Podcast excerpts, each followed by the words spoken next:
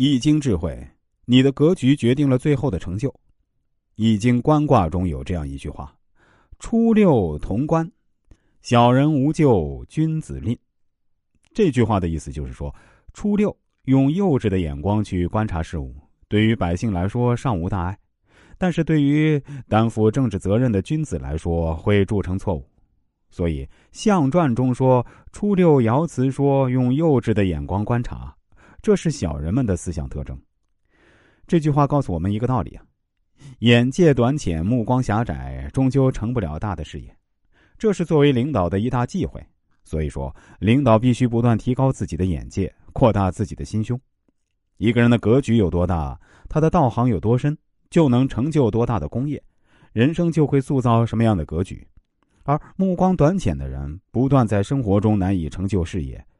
作为领导也无法担负起相对的一个责任。目光短浅，总是以当下的得失为左右，这样的人只能看到当下，忽略了以后。苏不韦是东汉人，他的父亲做校尉的时候，因为得罪了同僚李浩，被李浩借机判了死刑。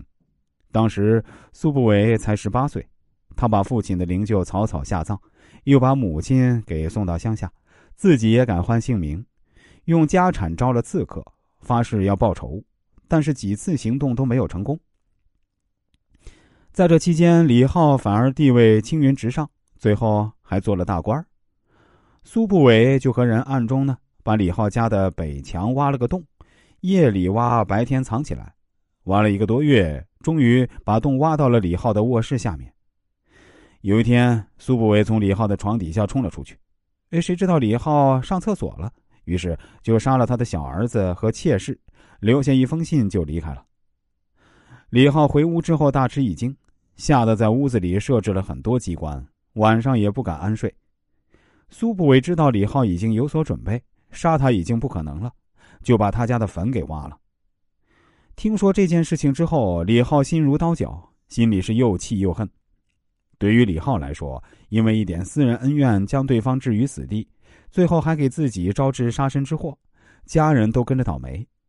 这就是心胸狭窄，不懂得宽容的结果。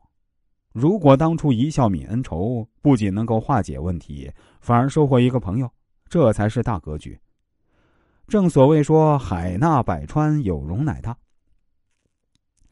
大海就是浩瀚胸襟的形象和代表，人心的包容是大海和高山都不能比的，但是对于狭隘之心的人来说呢，他的心胸却永远比不上大海和高山。心胸狭窄，只看眼前，这样的人就是给自己下绊子，在人生未来的某一刻，一定会因自己的心胸狭窄而封住自己前进的道路。不如把心腾空，包容万物，才能收获一个良好的结局。